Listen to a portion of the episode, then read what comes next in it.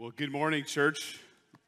Let me invite you to open your Bibles to Acts chapter 8. How many of you love magic? How many magic fans out there? I grew up as a kid and I always loved magic. And I remember being a part of Awana, we'd always have magicians come in. It's something that has always just intrigued me of how somebody can make something that seems impossible just happen right in front of your eyes. I don't know if you guys know, but I actually am a, mu- a magician. How many of you like to see a magic trick this morning? Three of you. And some of you are like, what is going on here? So I have this magic coloring book. You guys ever seen this? You ever done this? You guys are going to help color this book. But first of all, we have to understand that as we look through this, it's, it's blank. And so we need some animals to color here. So here's, I'm gonna need your help. I know it may seem awkward, but everybody needs to participate here, okay? You ready? I want you to think of an animal, okay? Get an animal in your head. On the count of three, I'm gonna ask everybody to just, just say that animal in, in the count of three. Are you guys ready? So you guys gotta help me here. Otherwise, this is gonna be very awkward and very disappointing for me, okay? On the count of three, say an animal. One, two, three. All right, let's see if you guys have done your work. Look at that! You guys got some animals in here. Very good.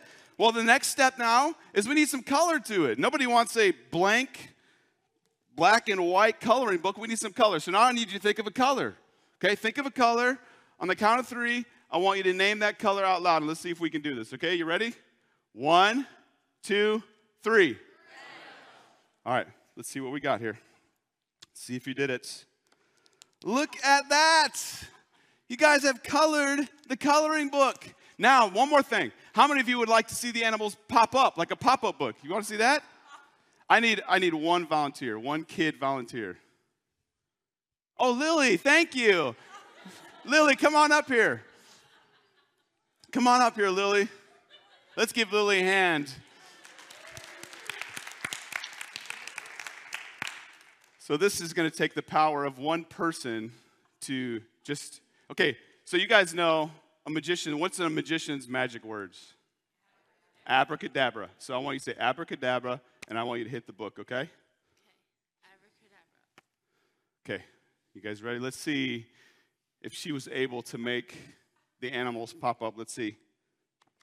Oh, you broke it. It's no good. Go have a seat. You broke it. Sorry, I guess we're not going to be able to see the animals pop up here. But let's give Lily a hand anyway. Magic has this way of amazing us, doesn't it? You just look at something, you're, what just happened? What just happened? Well, we're actually going to encounter a magician in the Bible, one who had great power, great influence over the people in his life. They were captivated by what he was able to do. But the reality is, it does not compare to the amazing power of the good news of Jesus Christ. Amen? And so let's look in God's word today. Let's be amazed at what God has done for us. Acts 8, follow with me as I start reading in verse 9. But there was a man named Simon who had previously practiced magic in the city and amazed the people of Samaria, saying that he himself was somebody great. They all paid attention to him from the least to the greatest, saying, This man is the power of God that is called great. And they paid attention to him because for a long time he had amazed them with his magic. But when they believed Philip as he preached good news about the kingdom of God and the name of Jesus Christ, they were baptized, both men and women. Even Simon himself believed. And after being baptized, he continued with Philip and seeing signs and great miracles performed, he was amazed. Now, when the apostles at Jerusalem heard that Samaria had received the word of God, they sent to them Peter and John, who came down and prayed for them that they might receive the Holy Spirit. For he had not yet fallen on any of them, but they had only been baptized in the name of the Lord Jesus. Then they laid their hands on them and they received the Holy Spirit. Now, when Simon saw that the Spirit was given through the laying on of the apostles' hands, he offered them money, saying, Give me this power also, so that anyone on whom I lay my hands may receive the Holy Spirit. But Peter said to him, May your silver perish with you, because you thought you could obtain the gift of God with money. You have neither part nor lot in this matter, for your heart is not right before God. Repent, therefore, of this wickedness of yours, and pray to the Lord that if possible, the intent of your heart may be forgiven you. For I see that you are in the gall of bitterness and in the bond of iniquity. And Simon answered, Pray for me to the Lord that nothing of what you have said may come upon me. Now, when they had testified and spoken the word of the Lord, they returned to Jerusalem, preaching the gospel to many villages of the Samaritans. Let's pray. God, we thank you for this morning. We thank you for the reminder of this morning of your amazing grace, Lord. That we were lost, God. We were separated from you because of our sin, but you've made a way through the sacrifice of Christ, who did not stay in the grave, but defeated it and now sits at your right hand, who intercedes on our behalf, Lord. Thank you for the good news, Lord. Let us be far more amazed at the good news than anything else that could ever come our way. Lord, may our hearts be captivated by what is true, not what appeals to the eye, but what changes the heart. God, would you speak to us this morning, Lord? Would you help us to see with clarity the beauty of your word? And it's in Jesus' name we pray. Amen. So, this morning, this is what I want to talk about here. I'm not sure what just happened there. The amazing, great, and free good news.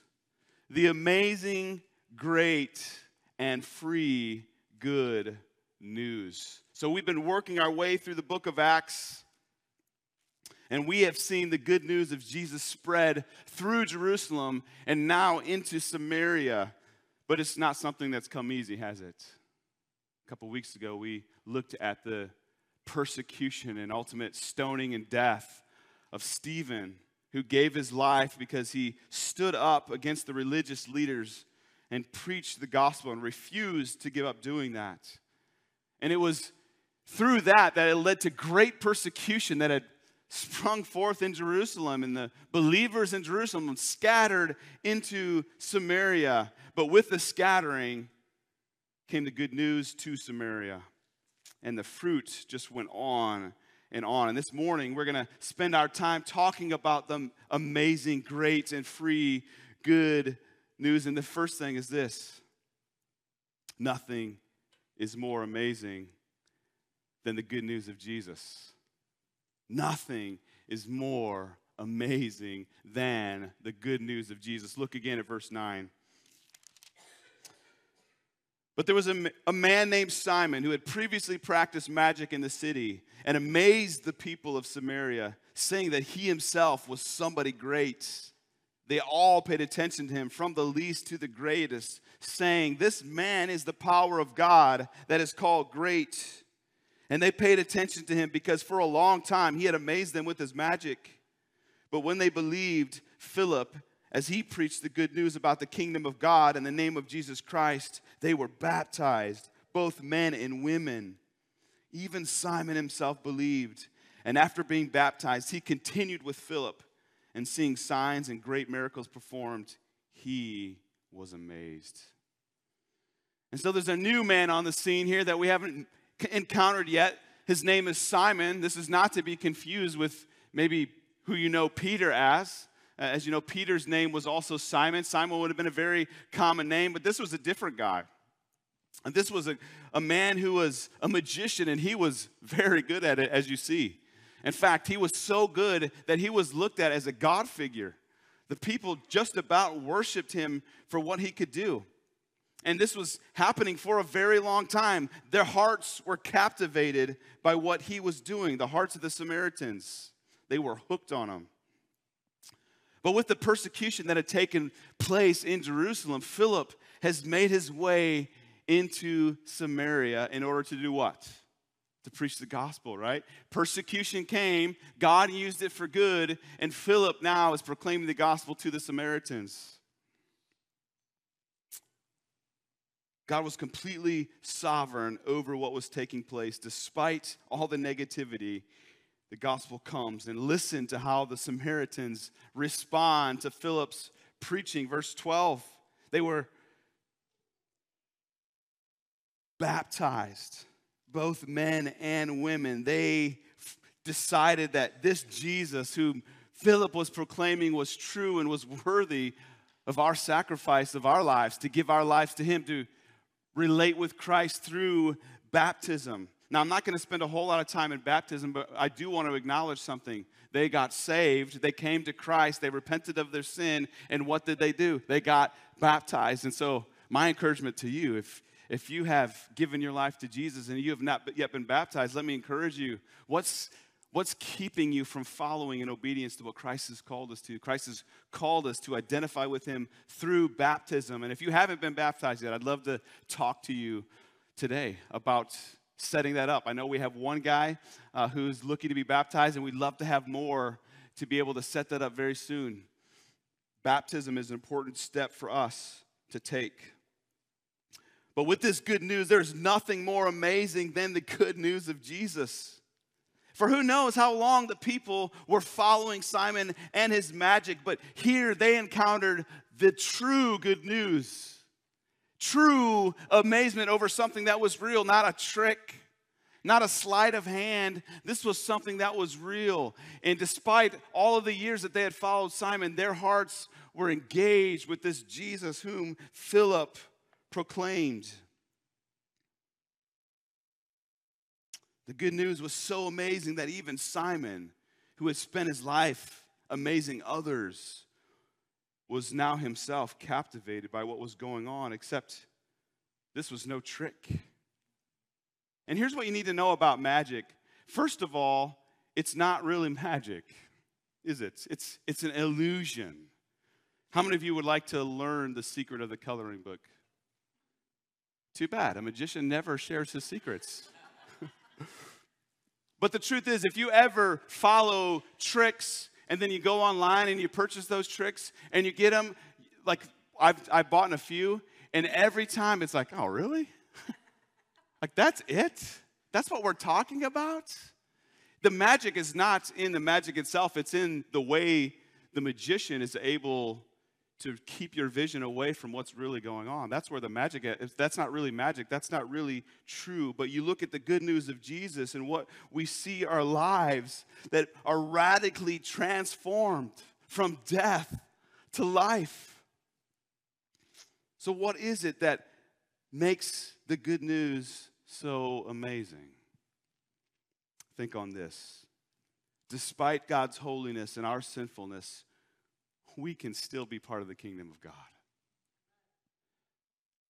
Think about that. Despite God's holiness, holiness is this separation from all things. God is separated from all mankind. He's separated from all creation. He's absolutely perfect. There is no flaw in him. And that makes a major problem for us because we are all born sinful.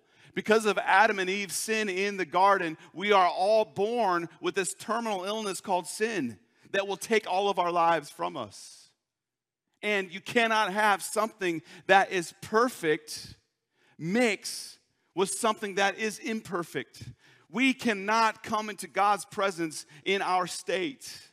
And so, that in God's great mercy is why He sent His Son Jesus, who was born like we were born of the Virgin Mary.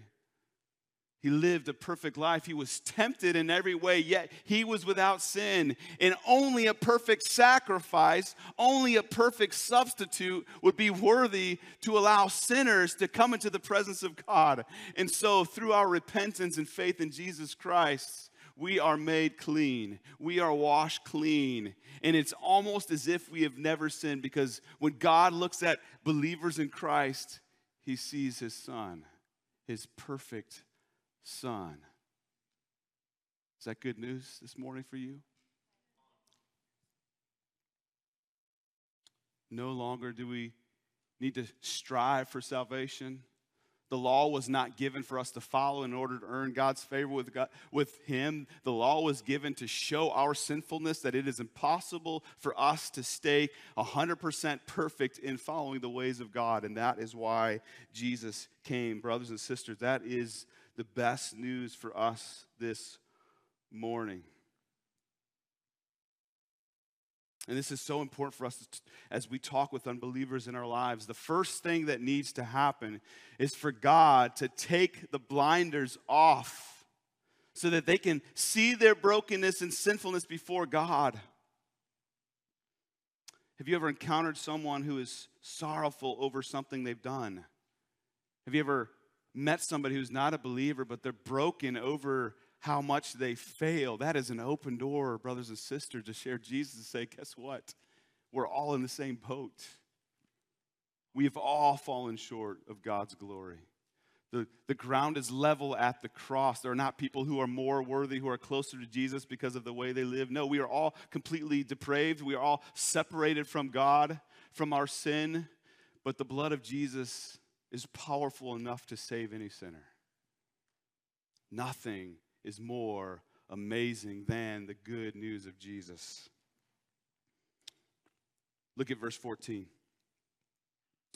Now, when the apostles at Jerusalem heard that Samaria had received the word of God, they sent to them Peter and John, who came down and prayed for them that they might receive the Holy Spirit. For he had not yet fallen on any of them, but they had only been baptized in the name of the Lord Jesus.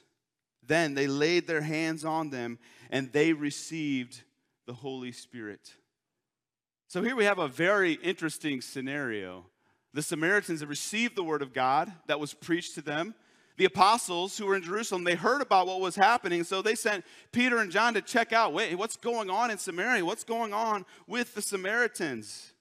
And the reason that why they went is so that they could pray over them so that they might receive the Holy Spirit. For, now, for us today, upon our conversion, we receive the Holy Spirit right away. And so, why the delay here? Does that not pique your interest? It was like, why, why didn't they receive the Holy Spirit right away? That doesn't make sense. Well, first of all, we have to understand that this was the very beginning of the church. And the new covenant was just taking place in the sacrifice of Christ, that that we are right with God, not by anything we can do by following the law. We're only right by God because of what Jesus has done. And so, through our repentance and faith in Christ, is where we find salvation. And so, this whole thing is new. And, and so, why? Why did they not receive the Holy Spirit right away? Well, to be honest, we don't really know exactly why this is the case, but we can kind of decipher some things as we think through the process here we can certainly see how the waiting could actually benefit the early church. So, so think about this. Would the apostles have gone to Samaria if not for this situation? If not what was going on, would the apostles have been there at all? And what could have been the thoughts of the mind of the Jews if they heard what was going on? So we've talked about this before, but what we need to understand is that the Jews and the Samaritans were not buddies. Remember talking about that? They weren't friends, the, the Samaritans were Jews that had uh, married with other different nations. And so the Jews, the pure Jews, despised the Samaritans. And they despised them so much that if they had to travel somewhere and the quickest route was to go through Samaria, they would actually choose to go the longer way and go around it. They despised the Samaritans. They looked at them as less than Gentiles, really almost less than humans. And so for the Jews to hear that salvation had come to the Samaritans would have been a mockery for some of them. Like, how could God save the Samaritans? Are you kidding me? These people? But there was great respect for the apostles in the early church. The apostles were greatly respected by them, and so they're hearing about the good news and they're wanting to go check it out. And so they go and they hear what has happened and they see a genuine change. And the only thing that's missing is the Holy Spirit. And so they pray over them and then they receive the Holy Spirit. Now, what do you think the weight of that testimony is going to be when the apostles come and say, Brothers and sisters, it's true. God has saved the Samaritans. There would have been a great weight for the people to know this was really true what had taken place. So I don't know if that's the exact reason why, but certainly we can understand that that would have been super helpful for the Jews, especially, to know that salvation is for all people. And this is what we take away ultimately from all of this is that with the good news, I'm not sure what's going on here. These, uh, these slides are jumping all over the place, but I will say this anyway. With the good news comes a great helper. With the good news comes a great helper. So, yes, they did come. They did receive the Holy Spirit. I mean, life is hard in the world, isn't it? I mean, you think of what the Joneses have had to experience uh, with Mark, and uh, you know, I don't know how severe things were, but it was pretty scary to hear some of the details. Uh, how do people handle life when trials and tribulations come our way apart from God's help? that's exactly why it's such good news to know that God has sent us His Holy Spirit who dwells within the believers to encourage us when we are faint hearted, to exhort us, to admonish us when we are starting to go astray, when we're idle, when we're not pursuing the ways of the Lord. What a gift of the Holy Spirit that He's given us that keeps us on the straight and narrow path. That is good news for us amazing news that He does not leave us on our, on our own, but He has given us a great helper. Praise God for His Spirit. It, it's hard enough to go through life with the Spirit, let alone without. I can't imagine. We need somebody to carry us when we can't walk, when really we're dead. I remember in college, uh, I went to Grace College, and our dorm was on Winona Lake, and it was January, so it was right at the beginning of a semester, and uh, we just decided to shovel some snow off the lake. The lake had been frozen over, and we were just running and sliding on it, doing stupid things like college students do. And uh, the night before uh, this incident happened, I went out with water and poured it over the lake to make it more slick and so as soon as class was out the next day, I, I go running on the lake and I'm running and I'm sliding. And the next thing you know, my foot catches, but the rest of my body keeps turning and snap.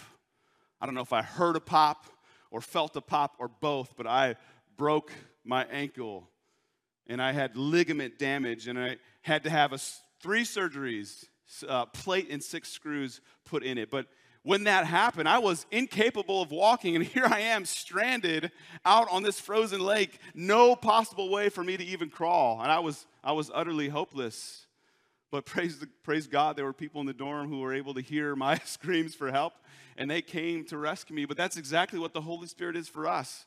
Like we are incapable of this walk with the Lord on our own incapable to do it in our own strength, but that's why God sends His Spirit to us to remind us of His promises, to encourage us, to convict us. If you are a believer in Christ this morning, the Holy Spirit lives in you. And we read in the scriptures that His Holy Spirit is a down payment, it's a, a promise that He's coming back for us. And so that brings the question do you see the Holy Spirit's work in your life? Not that we're walking in perfection, but do you see growth? Do you sense the Spirit when you are being a bonehead, like I can be sometimes? Do you see the work of the Spirit interceding and convicting you and drawing you near? I love promises like Philippians 1 6 that say, He who began a good work in you will bring it to completion at the day of Jesus Christ. That's what a spirit does. It completes the work that has been begun in us and carries us to it. What great news it is that indeed we have the Spirit, our helper, the one who will carry us to eternity.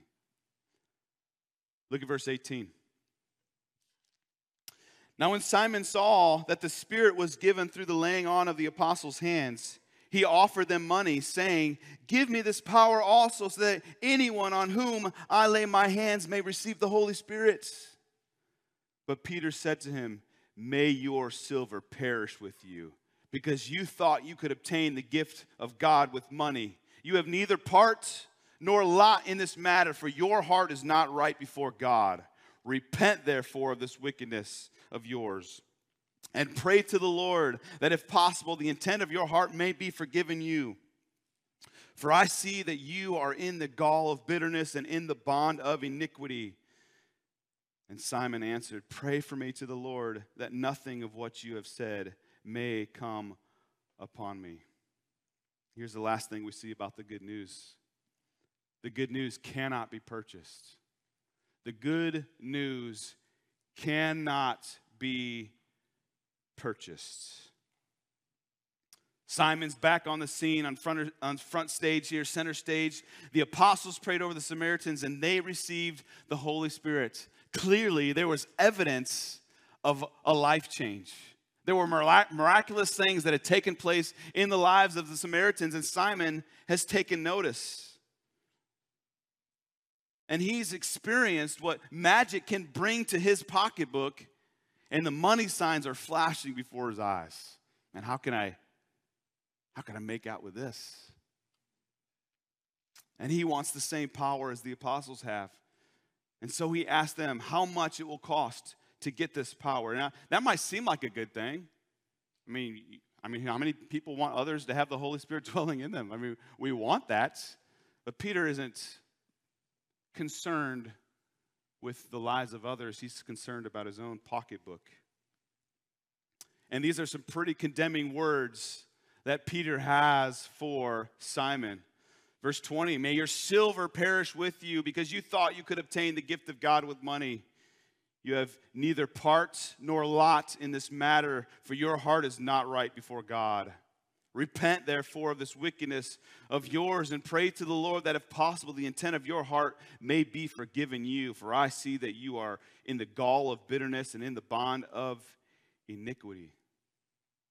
Simon was a foolish man who thought he could purchase the good news that somehow God could be bought.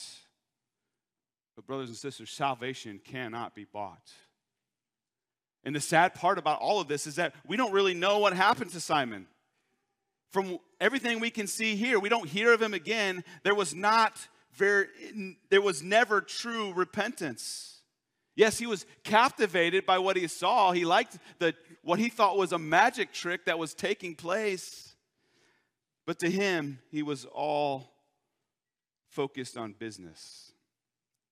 He wasn't concerned about what God could do in his heart, he was concerned about what God could do in his bank account. And if you've heard one thing at this church, you've heard this we are saved by grace alone, through faith alone, in Christ alone.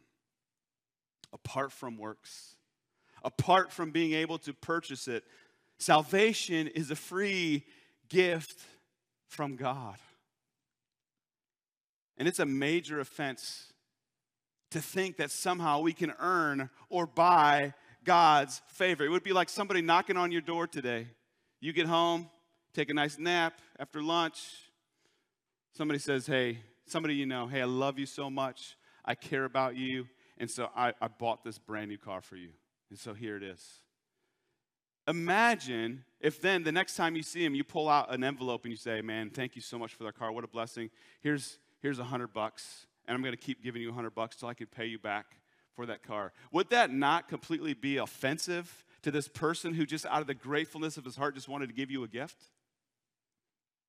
It's a slap in the face to somebody who says, I want to bless you. Well, let me pay you back for that.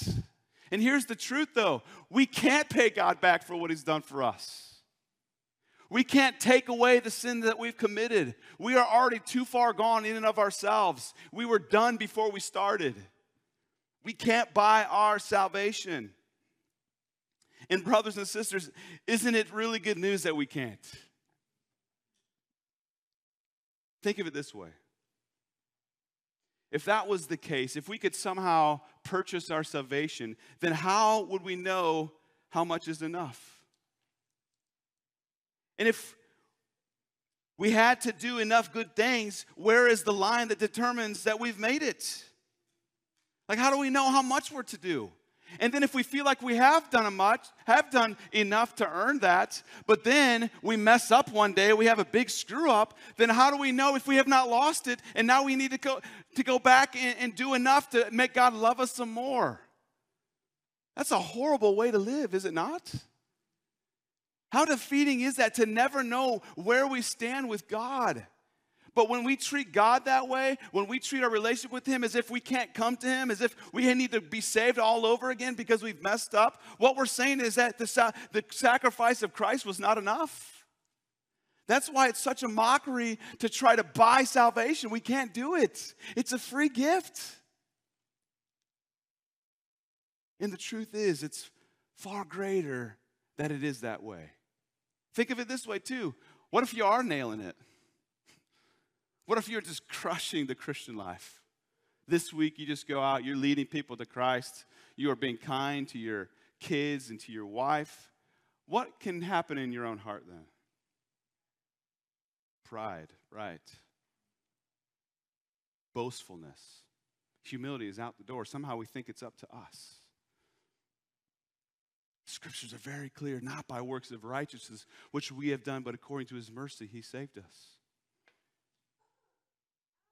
For by grace are you saved through faith, and not of yourselves. This is a gift of God. Why? So that no one can boast. There's no room for boasting. Here's the thing when we are nailing it, and listen, as believers, we have days when we're nailing it. It's okay to say that, but here's the thing why are we nailing it? it's because of the Spirit at work in us.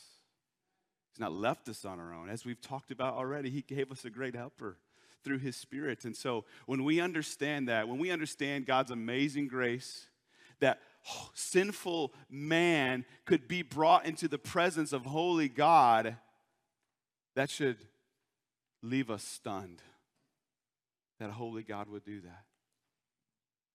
And then, not only that, we're still a mess after salvation, and He gives us His helper who doesn't abandon us when we still screw up after salvation. He still stays with us. And this is all to remind us that, brothers and sisters, you can't earn your salvation. And let me just say stop trying to. Stop thinking that you have to have it all together in order to come before God. God says you don't have it all together, so come to me. My son has done it all for you. When you are weak, I am strong.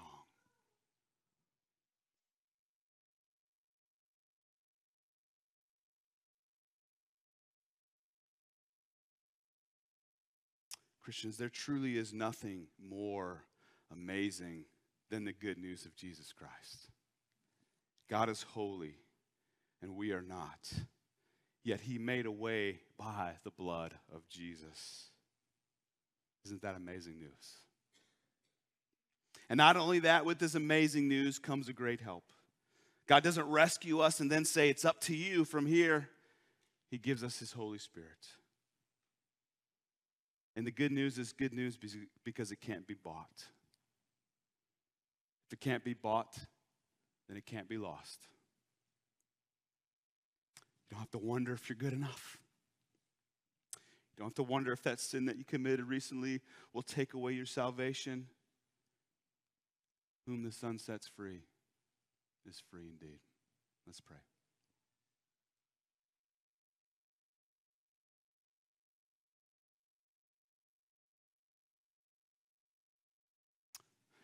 Lord, as I ponder your holiness, your perfection.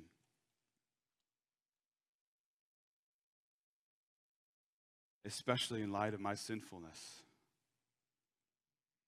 Especially in light of the idolatry that I allow in my life from time to time. And the fact that you don't abandon me.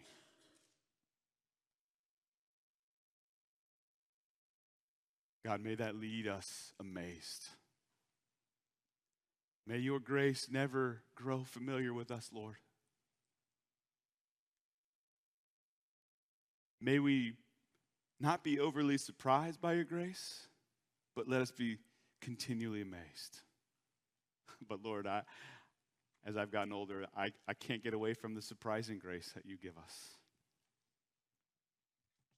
Thank you for the free gift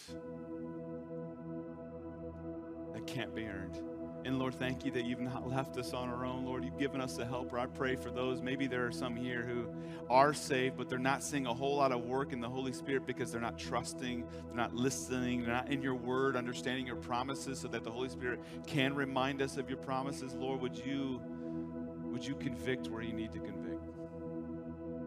Lord, for those who are striving for acceptance from you, who are waiting to come back to you when they get everything right, Lord, would you bring a fresh reminder of your grace, Lord. Your mercy has rescued us. Lord, thank you for the free gift of salvation, Lord. Thank you for your amazing grace. May you just continually draw us near to you. It's in Jesus' name we pray.